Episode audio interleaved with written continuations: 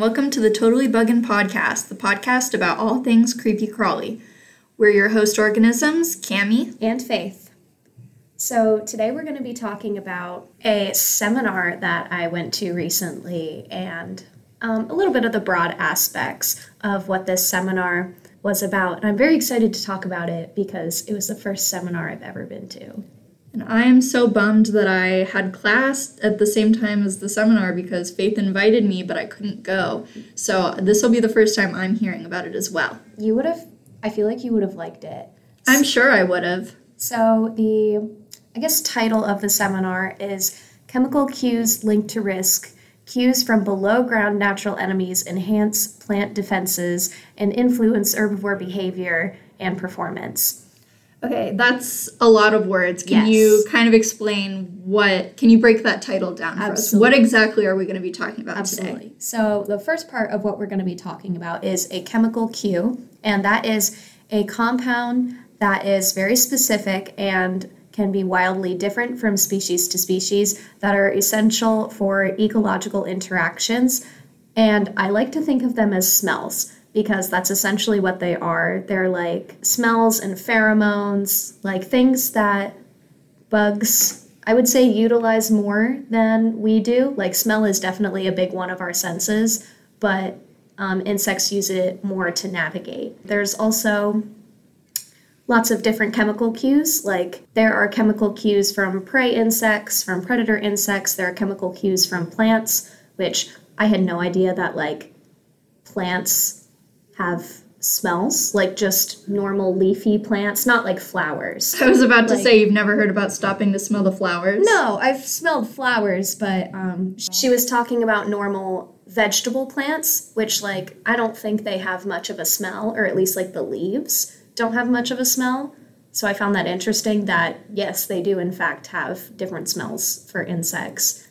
Okay. So, what it sounds like you're describing to me is chemical ecology. Oh, yeah. Which is a field that studies the interactions between chemicals and in the environment and other different living things. Mm-hmm. So, the lab that I work in, we technically do a lot of chemical ecology. Yeah. I study how pesticides are used to provide chemical signals to pollinators that mm-hmm. end up interfering with their biological functions. Mm-hmm. So that's one subset of chemical ecology outside of what we're talking about today. Mm-hmm. But I think this is a great example and kind of introduction to that sort of subfield. Oh yeah, and mm-hmm. we'll um, we'll definitely get into how this talk specifically was a good introduction.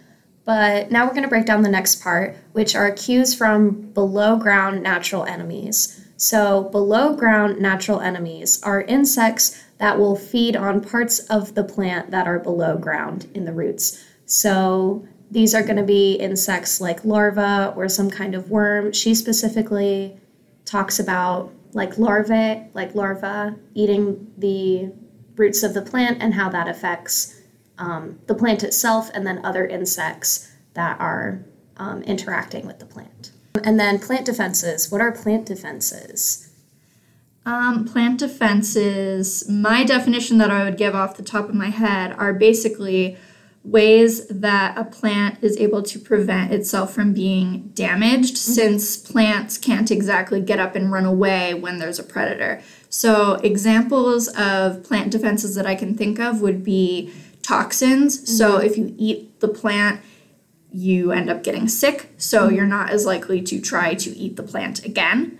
Or um, there's certain plants that carnivorous where mm-hmm. the plant is actually the thing that's going to eat insects. Mm-hmm. So like a Venus flytrap. Um, am I getting in the in the realm of what yeah. the definition would be? Yeah, you're you're right on the money. Okay, awesome. So, plant defenses are any way that plants um, can change themselves in response to insects, feeding on it, landing on it, using it.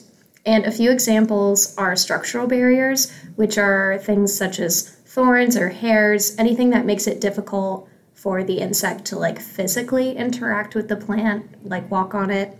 Chemical toxins, like you said, and these are compounds that can make insects sick or just like taste bad, be undesirable somehow.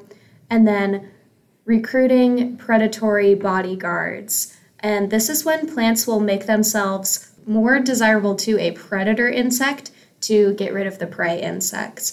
And for example, um, they will, flowers can increase the floral output or increase their floral smell to attract more predator insects such as wasps and bees to eat the prey insects. Okay, that makes sense. Um, also, if listeners are interested in learning more in depth about the plant aspect of these sorts of plant insect interactions, I can recommend a different podcast mm-hmm. um, called In Defense of Plants. Uh, that one's a really good, in depth podcast mm-hmm. about the plant side of the natural world Ooh. that we don't typically get into over yeah. here. So, not to send you away from our podcast, but you know, once you're done listening to this episode, maybe if that's something that interests you, go and check that out. Absolutely, and they would definitely be able to be uh, more in depth than we are. Mm-hmm. So, I recommend it. I'm probably going to listen to it after. Why are you recommending it if you haven't listened to no, it? Well, okay, but like it sounds good. I will listen to it. Thank you for the recommendation. You're welcome. Okay, so the last part of that big scary title we talked about in the beginning is herbivore behavior, and that is pretty much anything that an herbivore insect does with a plant, which includes eating it, resting on it, laying eggs on it, nesting in it, any way that they interact with the plant. So now that we've broken down that title, we can talk about the real substance of the talk and the paper. But first, I want to give credit to the amazing speaker at the seminar. Um, her name was Dr. Anjel Helms from the Texas A&M University, and she just gave like a wonderful talk. For I'm really happy that this was my first seminar because she was just she was very good at talking and very articulate, but also good at explaining things to someone who might be like an outsider and isn't very familiar with it and also her vis- her visuals were really good too like on her for her presentation. So disappointed i didn't get to go. I know. It was really good. I'm excited for you to get into explaining the the meat of the well or the plants i suppose. The vegetables of the vegetables. the talk. Actually actually we are going oh. to talk oh. we are going to talk a lot about vegetables all right let's get into it so she categorized her talk into three different types of behavior uh, that helms lab studied over a series of different experiments um, the first ex- experiment she talked about involves zucchini plants cucumber beetles both larvae and adult so in two different life cycle stages of their life cycle mm-hmm. and squash bugs and in this experiment, they exposed zucchini plant roots to cucumber beetle larvae and allowed them to eat at the roots. And they then exposed each plant to adult cucumber beetles and adult squash bugs. So they have these like little mesh cages mm-hmm. that they have the insects and plants in. And each insect is allowed to make their choice as to whether they want to go to a treated plant with the larvae in the roots or to a new plant that doesn't have larvae in it. And it is believed that this is because the plant begins some kind of defense mechanism when the larvae in the soil start eating at the roots, and the entire plant um, has a reaction that other insects above ground on the leaves can pick up on and avoid. And basically, this means that or her experiment showed that insects can tell when other insects are occupying a plant, even if they're not physically uh, like on the top of the plant that they can see, and typically avoid the plant based on like the different smells that it gives off and um, the different defense systems that are um, started in the plant because of the roots being eaten, basically. That's interesting. This mm-hmm. sounds like um, the experimental design is pretty similar to some mechanisms that I've seen in my own lab. So mm-hmm. I suppose this must be pretty common in chemical ecology research spaces. Yeah. But um, it's pretty common to have insects provided with basically two or more chambers where they make mm-hmm. some sort of choice based on chemical signals yeah. that uh, they are choosing between. Mm-hmm. Um, I know one that we've that my lab has put out involved uh, male bees choosing between a live and dead female in two different chambers. Please, please tell me they picked the live one.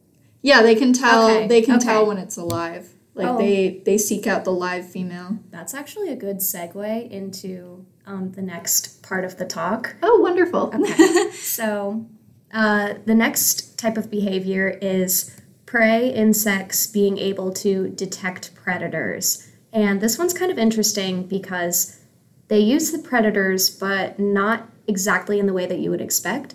So, in this experiment, they examined the influence of odors emitted by entomopathogenic nematodes. Sorry, that's a big word. entomopathogenic nematodes. So we Yes. actually talked about entomopathogenic fungi in our Last of Us episode, Yes. if you remember. Yes. Same kind of process. The nematodes live inside of a host and then eventually out of it once it's dead. Uh, have you seen Alien? Yes. Okay. When the like The chest burster. Yes. Ugh, it's so gross. That's what I'm picturing. Um, Can you clarify for us what a nematode is? Because I have an image in my mind and I'm not sure if it's exactly correct. Um they're like very tiny white worms. Or at least that's what they look like. Are I they- don't know if that's like if they're actually scientifically considered a worm, but they're like they're little itty bitty tiny Are they white worms. flatworms or is that something different? I don't believe they're flatworms Okay. just because they don't look very flat. All right. like they but I, again i'm not i'm not 100% i would need to be fact checked Yeah, once again, not experts. We just like bugs. yes. So entomopathogenic nematodes are a, pre- a predator of insect herbivores. So um, helm's lab is studying this interaction. And first they infected larval cadavers um, with nematodes which has a very specific blend of volatile compounds. And um, earlier we said that insects can pick up on um, smells that we can't. But this one, um, even Dr. Helms said that like you can smell like the dead nematodes and there was like a running joke in the lab to shut the door like you're working with the nematode shut the door it smells horrible Yeah. yeah I can imagine. Um, I believe ants are also pretty good at uh, determining when there are dead ants in their colony and they will remove them. can can we go on a tangent Oh, of course, go ahead. So I don't remember who the researcher is, but there was an entomologist, I believe, in like maybe the 60s or the 70s, studying this exact thing. Is it the guy who drew with them? yes. Like, Okay. he drew with them, but um, I think what he, what I remembered specifically was he finally discovered the compound that smells like dead ants. He basically found dead ant smell.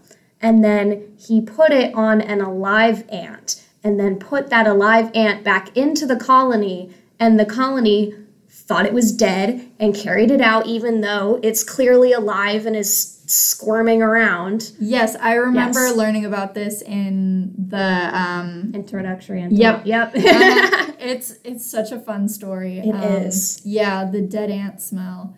I bet the Pink Panther likes that one. the Pink Panther.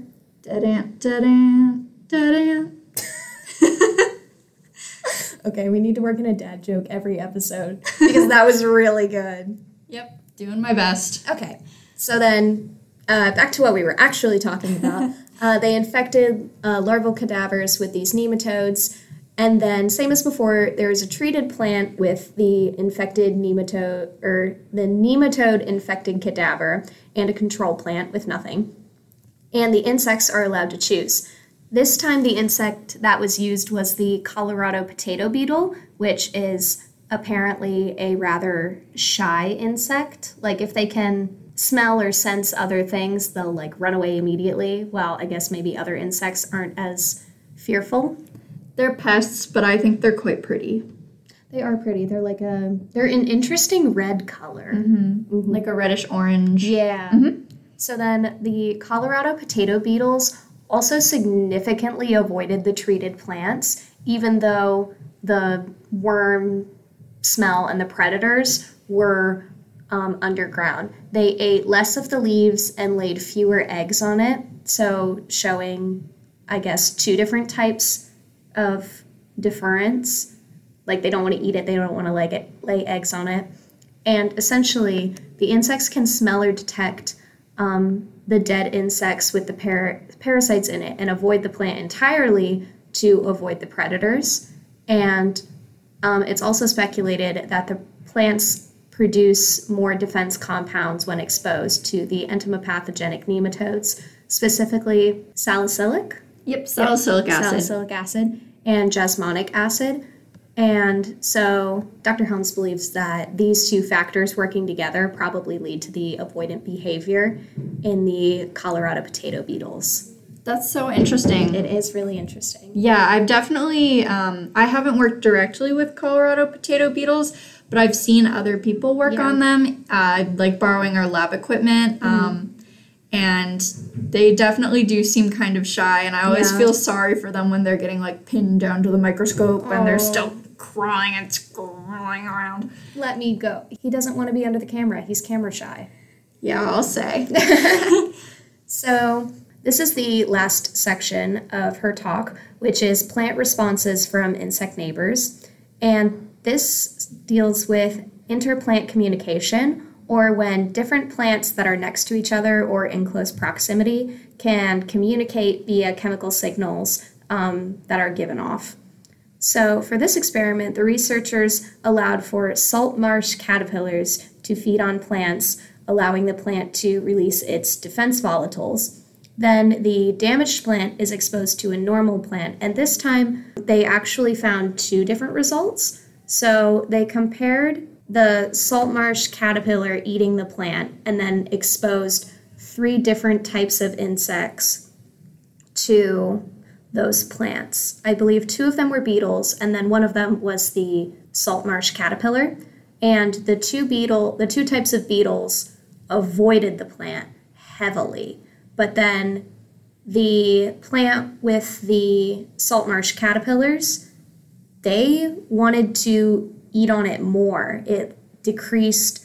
It somehow decreased the plant defenses in the neighboring plant, but only for salt marsh caterpillars. Interesting. So they decreased their defenses, which led to the insects feeding on the more exposed plants. Huh.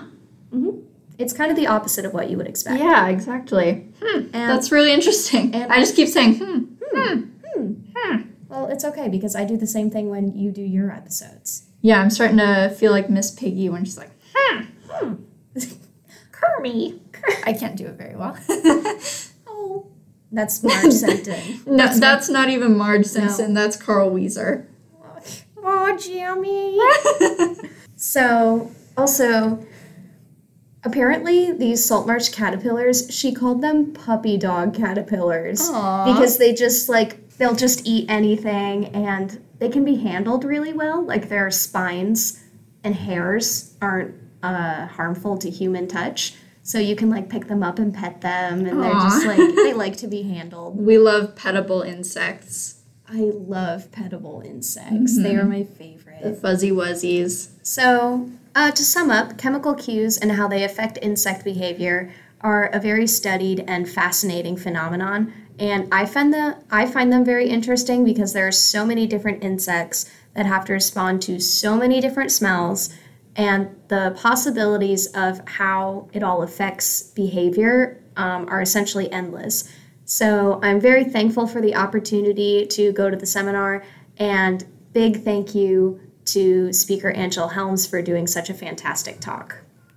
Well, thank you for sharing that with us, Faith. Um, I believe that's all we have for you today. So thank you for listening. Bye. Bye. Thank you for listening to Totally Buggin'. You can support Totally Buggin' by following us on your favorite podcast platform and sharing our episodes with your friends. We can be found on Twitter, Instagram, and TikTok for updates, episode previews, and additional content. You can also message us on those sites to request episode topics. Our website is currently under construction, but it will be back up soon. Thank you.